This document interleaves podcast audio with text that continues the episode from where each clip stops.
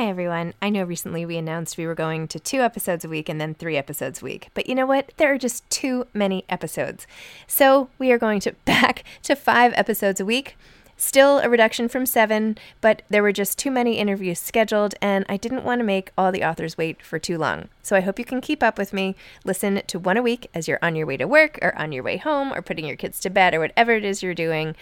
Moms don't have time to read books now, five times a week. Hey, I'm Ryan Reynolds. Recently, I asked Mint Mobile's legal team if big wireless companies are allowed to raise prices due to inflation. They said yes. And then when I asked if raising prices technically violates those onerous two year contracts, they said, What the f are you talking about, you insane Hollywood ass? F- So to recap, we're cutting the price of Mint Unlimited from $30 a month to just $15 a month. Give it a try at mintmobile.com slash switch. $45 upfront for three months plus taxes and fees. Promo rate for new customers for limited time. Unlimited more than 40 gigabytes per month. Slows. Full terms at mintmobile.com.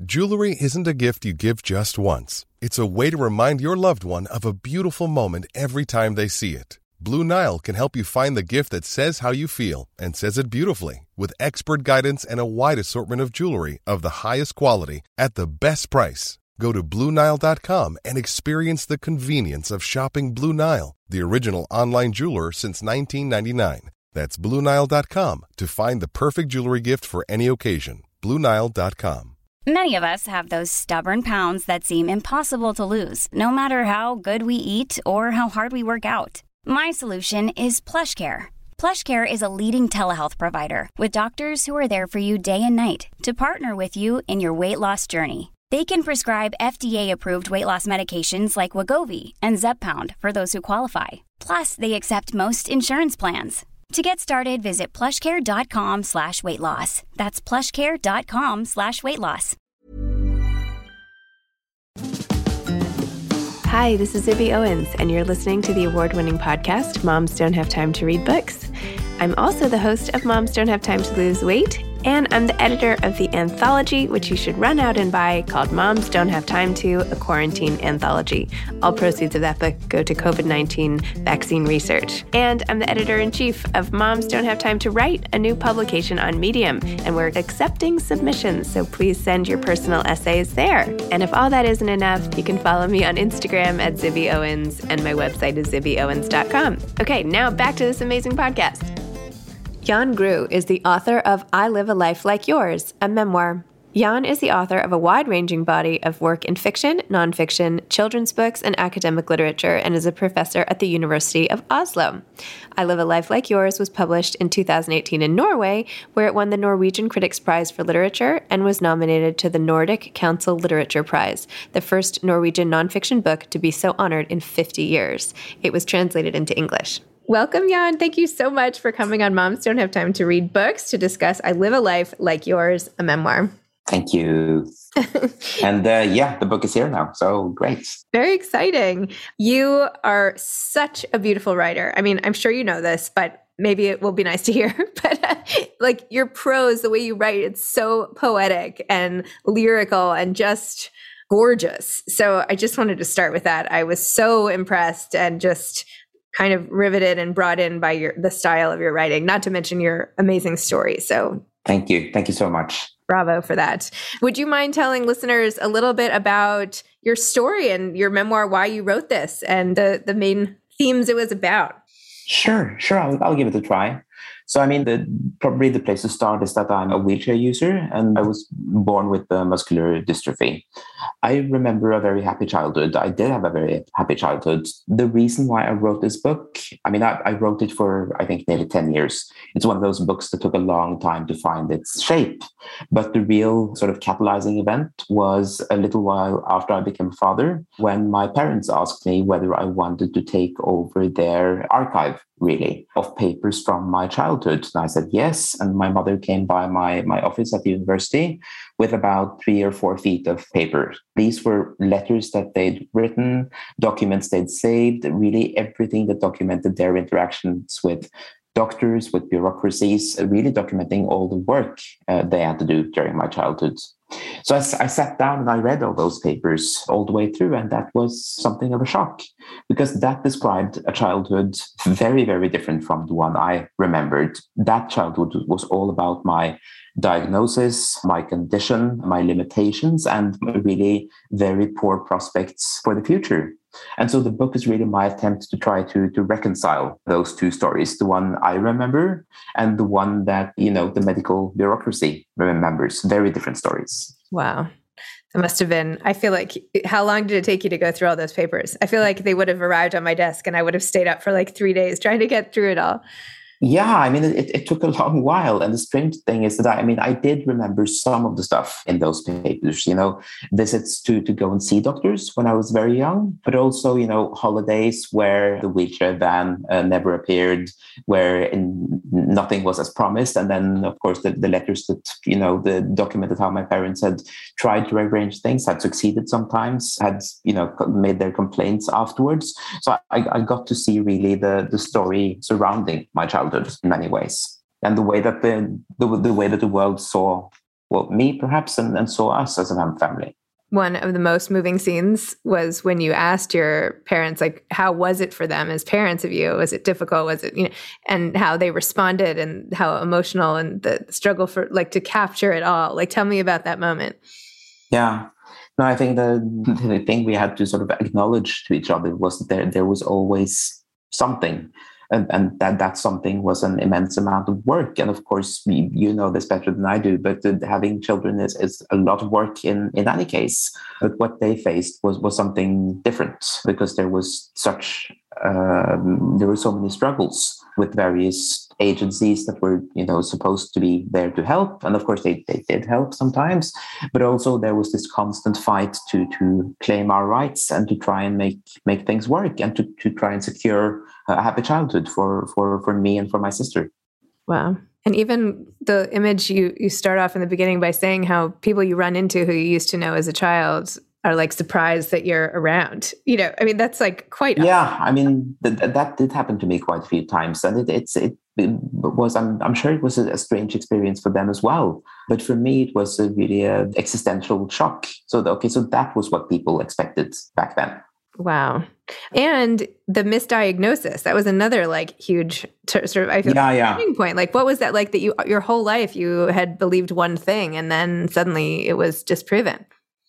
Yeah, I mean that that's I mean that that speaks to advances in, in medical science, right? Because the, the time I was first diagnosed, they were working from muscle, muscle biopsies and really very crude categories. And then, of course, came the age of genetic text testing, and a lot of the old categories became broken up into hundreds of, of new ones. But yeah, I mean that that diagnosis was something I, I thought of as a, a pretty essential part of myself with a, a poor prognosis and, and everything and then discovering that th- this can't be right somehow. I mean, I, I, was not expected to be able to walk at the age of 20. I'm still walking at the age of 40. And so at some point in my early 20s, you know, I, I realized that something was, was off in those projections. But it was a, a huge change and, and reorientation. It really was. So when you were growing up, did you have like that you, your prognosis was going to be in your 20s in the back of your head all the time? Like, was that something it, you consciously thought about? Yeah, it, it, I not necessarily consciously, but it, it was definitely something I, I, I, felt and experienced. And I, I, I, in the book, I, I talk about the sense of having not enough time or knowing that the time is, is precious. And um, I think I probably have that in, in common with quite, quite a few disabled people feeling that intense need to to prove myself so then that, that of course those two things were really tightly connected. Wow. You know there's this like distillation of life when you have suddenly some sort of set you know timeline affixed right? Usually it's very unknown. Yeah. so what happens when you work backwards from that and then it's like infinitely extended? Like it's such an interesting question. Do you still feel like because now like none of us knows our true diagnosis right? We don't of course. know. so how do you then live everyday life sort of in suspense of I don't know. I mean, this is sort of a bigger question than the book, but it's, you know. It is, but it, it, also speaks to, I think, the, the immense power that diagnoses have, have, over a lot of our lives. And these are, I mean, somatic or physical diagnoses, mental, psychiatric diagnoses. These have an incredible power of determination because they, they, they tell you what, what story you're supposed to live in. Yes. And that's that's not necessarily correct because diagnoses are, are incredibly crude in, in many ways. They, they can't capture very much about the life and yet they hold this this power over us. True. It's almost it's like goes back to cognitive behavioral therapy right? Where it's like your thoughts control your feelings right? And if your thought is that this is fact then you're gonna yeah. you're gonna feel and act a certain way but yeah and if if somebody puts a label on you then at, at some point you're going to have to you know relate to that. But i loved how you sort of tracked the relationship of your with between you and your parents and then of course you and your wife and your son like yeah. over time and how all of those are kind of like you know almost like a sine curve like kind of waving up and down over time. And when you broke your ankle how you had to move back in and they had to start the caregiving from scratch and how demoralizing that must have felt to you. What was that period of time like? Yeah that, that was not a good time in my life. And that was felt like sort of the the, the last and, and possibly lowest point before I would say things really turned around. I, I stayed in, in, in their house in my childhood home for about a month while recovering. And then after that, you know, it, it, felt in one, one way like the, the only way to go was, was up. So I, I got a PhD fellowship. I started writing school and started writing things that will, some of them eventually made their way into this book. But it was a very strange time because it, it felt like one of those turning points where things could have also taken a, a turn for the worse. You never know. Yeah. And I know that, I mean, statistically speaking, I'm, I'm one of the exceptions. I mean, it's a, the, the numbers are terrible in, in Norway and in the US. It's something like one in, one in 20 wheelchair users perhaps has a job. Wow. Well, what we were saying a, a, minute or two ago about time, and sorry, I'm flipping through because there were so many quotes, and I just want to make sure I'm trying to give a sense of how amazing your writing is. But this is your experience with being a father, but there's more quotes you have on time, which are amazing. But you said, Time with an infant is pure kairos. I am writing after one and a half years as a father. It is a long now. The moment stretches out and swallows the horizon. I just kind of loved that because it's true. It's like the time sometimes feels completely endless. But this was, I think, my favorite part in the whole book when you you gave a, a really vivid description of what it takes for you to get ready in the morning and how you have to allocate a lot of time and you broke it down step by step on what your morning routine has has become and everything. And you said, I cannot hurry. This is a sobering bit of evidence in my case and a crucial factor, a gigantic boulder in the middle of the road. I cannot hurry to the subway because my wheelchair can only go the speed that it goes. I cannot run. If I leave five minutes late from my home, I will arrive five minutes late at my destination. I cannot hurry to the bathroom. If I try to walk faster than my normal speed, I trip and fall. Time is inelastic. I require the time that I require. I just loved that. I mean, thank you. It's beautifully written, A, but just such an important message. I mean, sometimes you just have to like we all just re- you require the time you require. It seems like so basic and yet it's like a life-shifting philosophy, right? Yeah, I'm I'm really glad you you picked out that passage because I, I it's one of the things I, I really worked at trying and give a sense of what the world looks like when you have a particular kind of body, when you have a certain physical limitations. It's, it changes everything. It changes your your your being in the world, and, and in doing so, it changes the world itself. Wow. I remember maybe this is like oversharing, but when I was nursing and you know, you have to like pump for a certain amount of time, like when you're not with your kid, right? Yeah. I went to this wedding and I was like, well, I have to pump for 10 minutes so I can like, you know, survive the rest of the night. So I go into like the wedding trailer right at the place and I start pumping and everyone starts banging on the door, right? Like now I'm causing this whole big line. And I'm like, oh God, I need time to speed up. I need this 10 minutes to go faster. But then I was like, 10 minutes is going to be 10 minutes. Like, no matter what I do, I cannot make this go any faster. So, all I can do is change the way I think about it. But the more I like stress and sweat and like feel like all that anxiety, it's not making the time go any any any faster. So, I don't know. Hey, I'm Ryan Reynolds. Recently, I asked Mint Mobile's legal team if big wireless companies are allowed to raise prices due to inflation. They said yes. And then when I asked if raising prices technically violates those onerous two year contracts, they said, What the f are you talking about, you insane Hollywood ass?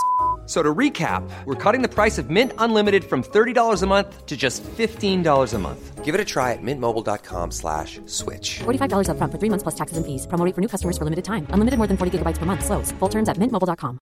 I'm Sandra, and I'm just the professional your small business was looking for. But you didn't hire me because you didn't use LinkedIn jobs. LinkedIn has professionals you can't find anywhere else, including those who aren't actively looking for a new job, but might be open to the perfect role, like me.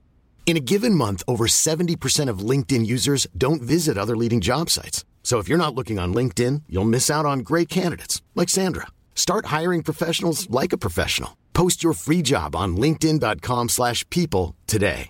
Imagine the softest sheets you've ever felt. Now imagine them getting even softer over time. That's what you'll feel with Boll and Branch's organic cotton sheets. In a recent customer survey, 96% replied that Boll and Branch sheets get softer with every wash. Start getting your best night's sleep in these sheets that get softer and softer for years to come. Try their sheets with a 30-night guarantee. Plus, get 15% off your first order at bollandbranch.com. Code BUTTERY. Exclusions apply. See site for details. No, but I, I, I, I, totally get that. I mean, they talked about this a lot with my with my wife, who's, who's of course also a, a writer, and the, the experiences of her experience of pregnancy, childbirth, and, and early motherhood. There, there's a lot there in terms of bodily vulnerability, and then that sense of just having to, in, in some cases, just surrender to those constraints because there, there there is really is no other option. Yeah, and I don't mean to like you know elevate my silly nursing story to your, you know, being in a wheelchair. But you know, but I think the point yeah. is that time is yeah. time is something we can't really mess with, even though we think we can. Like, you know, yeah. Yeah, and, and I think it's important to remember that even though one thing is not like the other, there are you know points of connection, and those points of connection are incredibly important to remember. Also, because disability often gets very isolated as a topic, and we forget that it, it's really about well, also aspects of of human vulnerability that that reach all of us in, in various forms. Well, I think it's so easy for people to just so be so afraid of an, of the other, or right? It's like it, it's it's an admission to people to themselves that this you know this could happen to them, and like you know yeah. it's a reminder that I think people can't necessarily cope with sometimes certain people yeah. at, at least, and so you know the shorthand is not to deal with it at all. Yeah. Forget that like what do you mean? Like we're all the same like you're not different. Like i'm not different because i'm sitting down right now than i was two seconds ago when i was standing up. So anyway. Yeah. No, you're absolutely right. I mean, the, the philosopher Julia Kristeva talks about abjection, about that sort of intense fear and revulsion that you feel well in yourself, but then you then project onto to someone else. And that someone else is often someone you know, with a disability, with an illness, someone that you can really put all those you know scary feelings into. Yeah, I have a very close friend with ALS, and you know, over time, you know, she talks in a computer now with her eyes, and you know, over time, her friends who visit have like dropped off, right? Like, and I still, I don't go, you know, she doesn't, we don't live in the same place anymore, but you know, it's so easy to just not pay the visit, right? Yeah. So easy to say like, no, no, but like we have like nothing has changed. We have them. She's hilarious and amazing. Like nothing's changed, and so I have the best time. Doesn't matter now. Anyway, so I feel sort of passionately about this whole whole thing, and you know, and people being intolerant to anybody in any situation is just you know abhorrent to me. So anyway, yeah. So tell me a little bit more about the writing side of your life and your you know academia, which is so important to you, and like how you decided now's the time to sort of bring this book out into the world and and all of that how all of that sort of revolves in your life yeah i mean that that's been a strange journey too. I mean i, I started out publishing some collections of short stories for an audience of like four readers because that's what short stories are like these days. And they were mostly speculative fiction which is you know science fiction without the, the hard math which is good for me. But i still think i learned something from that just in the sense of trying to imagine different worlds and different ways of looking at the world. And of course, as you as you pointed out, there's there's quite a lot about time in the book and the shape of time and different ways of experiencing time. And so I, I wrote some experimental fiction in in that vein, vein, dealing with those topics. And wrote a novel, and then started work on on on this book after that. When I felt that I'd, I'd maybe built up some experience with the, the craft of writing because it felt like I needed that experience in order to deal with with these topics. They, they, this was, you know, obviously a very important book for me to to get right. But then it turned out that it, it, it, became this strange mixture of different genres. I mean, one book that was really important to me in my writing was The Argonauts by Maggie Nelson. Mm-hmm. It's just it's a it's a wonderful poetic academic book about embodiment as well. And I learned from her that if I want to put academic references and academic quotes into a a more a, a book that's supposed to be more poetic, then I can. I just need to to select the right quote. Academia doesn't have to be dry. It doesn't have to create distance. If you find just the right observation then it has you know all, all the power of good poetry. Wow. And i try i try to combine those things. Interesting. Yeah no i mean i started off by saying it felt very much like a poem. It felt you know that's definitely the vibe it, it gives off to the reader the lay reader if you will. So what are you doing now like do you want it now that you have this out what are you thinking next? Like, do you want to continue pursuing this type of writing? Do you want to continue sharing? Like, do you like having like a back and forth relationship with the reader versus yeah. putting, you know, how is, how are you seeing your output sort of in the future? Yeah, well, I mean, speaking of time, I mean, you, I'm kind of speaking to you from three years in the future because my book came out in Norwegian in 2018. Oh, okay. so it's uh, so that the translation takes time. So it's since the book came out in Norway, I had a lot of really interesting conversations with readers, letters, messages, and it was really a, a wonderful process. And I, then I won't wound up writing a new book, which is coincidentally out in Norway this week. Oh Oh my uh, gosh! yeah, no, it's it's it's really really really true. And then this new book is, I would say, almost a counter book and a, a more political book, dealing with uh, different stories about uh, disability. So yeah, I mean, I'm I'm definitely going to continue in this in this vein, and I'm drawing on uh, U.S. disability studies mm-hmm. in my work and in my my writing. And Norway is, a, is an interesting contrast because, I mean, we have a wonderful welfare state compared with, with you guys. We have not had all of the, um, I would say, cultural space to think and talk about disability that the US has had. And that, that's um, that's one of the reasons why I bring California and Berkeley and the, the Bay Area into the book because I, I learned so much from from people working there. Mm. But that cultural moment seems to be happening in Norway these days. So a lot of disabled people are entering into the public sphere, and the conversation seems to be, be changing in many ways. And it's, it's a very interesting moment to be a part of. Here, too. I mean, in the United States. I mean, I also recently interviewed a woman named Mallory Weggemann who is in a wheelchair because of a she went and got a shot from a doctor and it paralyzed her when she was training for the Olympics. And now she's actually a Paralympic you know, gold medalist and all this stuff. And she wrote a book called Limitless. But a lot of the themes are are the same in terms, you know, overcoming and what you have to, you know. But her message was so positive. Not to say yours is not. I just mean like her message was like she's like, I was meant to be here because I need to tell everybody all of this stuff. Anyway, you should read it. It's really good. Absolutely. I, I will. And if you want me to connect you, I'd be happy to put you guys in touch. Maybe you could do an event together or something really cool. Because Sounds anyway, great. Yeah. Um, she's a wonderful, she's really great. And my, my husband's now actually helping with her documentary because he's a producer. So anyway, oh, she's great. Wonderful. So I I noticed in the New York Times review of your book that people are calling attention to your dressing style. how did you feel about that? Did it make yeah? How did you feel? yeah, no, it's it's you know? well, it's it's it's gratifying. No, I mean, it's, it's, it's I, I, do make a point of it, and I, I do make a point of it because I, I think it's uh, something that again a lot of disabled people have experience with that you you really need to think about your appearance because it, it's so easy to become discredited if anything is off. You know, there are a lot of people who are wheelchair users who are also homeless. And so you get a stereotype and so you get stigma. And uh, it becomes, you know, quite important to, to navigate that that stigma in, in different ways. It's that thing of so Rosemarie Garland-Thomson, the disability scholar, talks about this a lot in, in her wonderful book called Staring, How We Look about how being a staree, someone who it's you know socially legitimate to stare at, that person will always be conscious of being the object of other people's stares and will have to negotiate in that in, in some way. Mm-hmm. And so for me, you know, thinking about clothes and trying to find clothes that actually fit me, which is is not an easy task.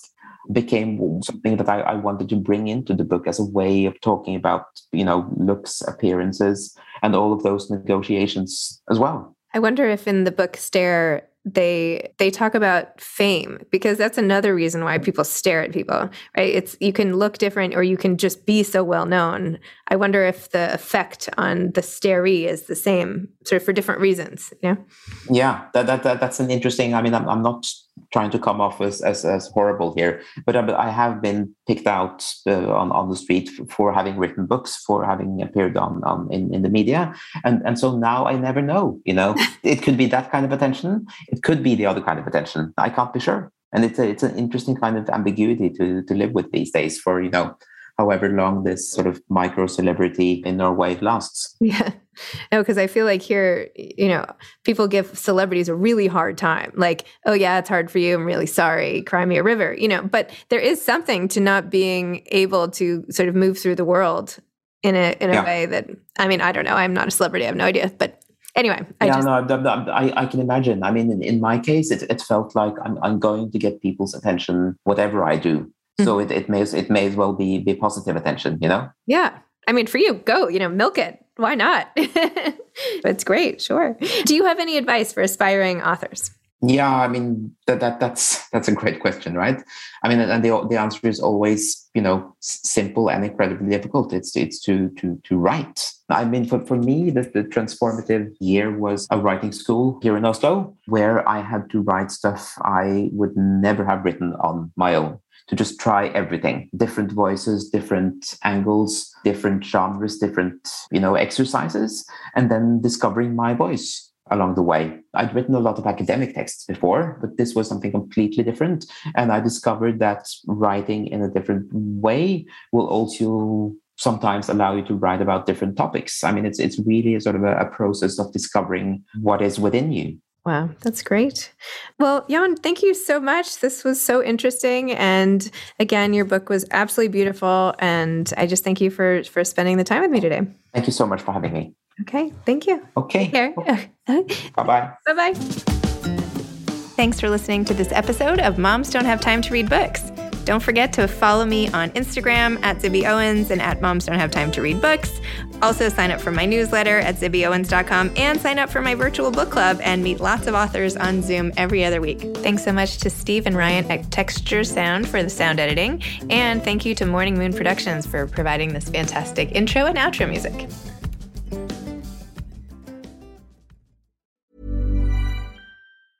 Planning for your next trip? Elevate your travel style with Quince. Quince has all the jet setting essentials you'll want for your next getaway, like European linen premium luggage options, buttery soft Italian leather bags, and so much more. And is all priced at 50 to 80% less than similar brands. Plus, Quince only works with factories that use safe and ethical manufacturing practices. Pack your bags with high-quality essentials you'll be wearing for vacations to come with Quince. Go to quince.com/pack for free shipping and 365-day returns. Hey, it's Paige DeSorbo from Giggly Squad. High quality fashion without the price tag. Say hello to Quince.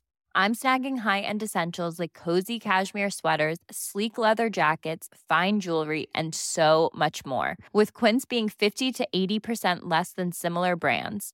And they partner with factories that prioritize safe, ethical, and responsible manufacturing. I love that. Luxury quality within reach. Go to quince.com slash style to get free shipping and 365-day returns on your next order. quince.com slash style.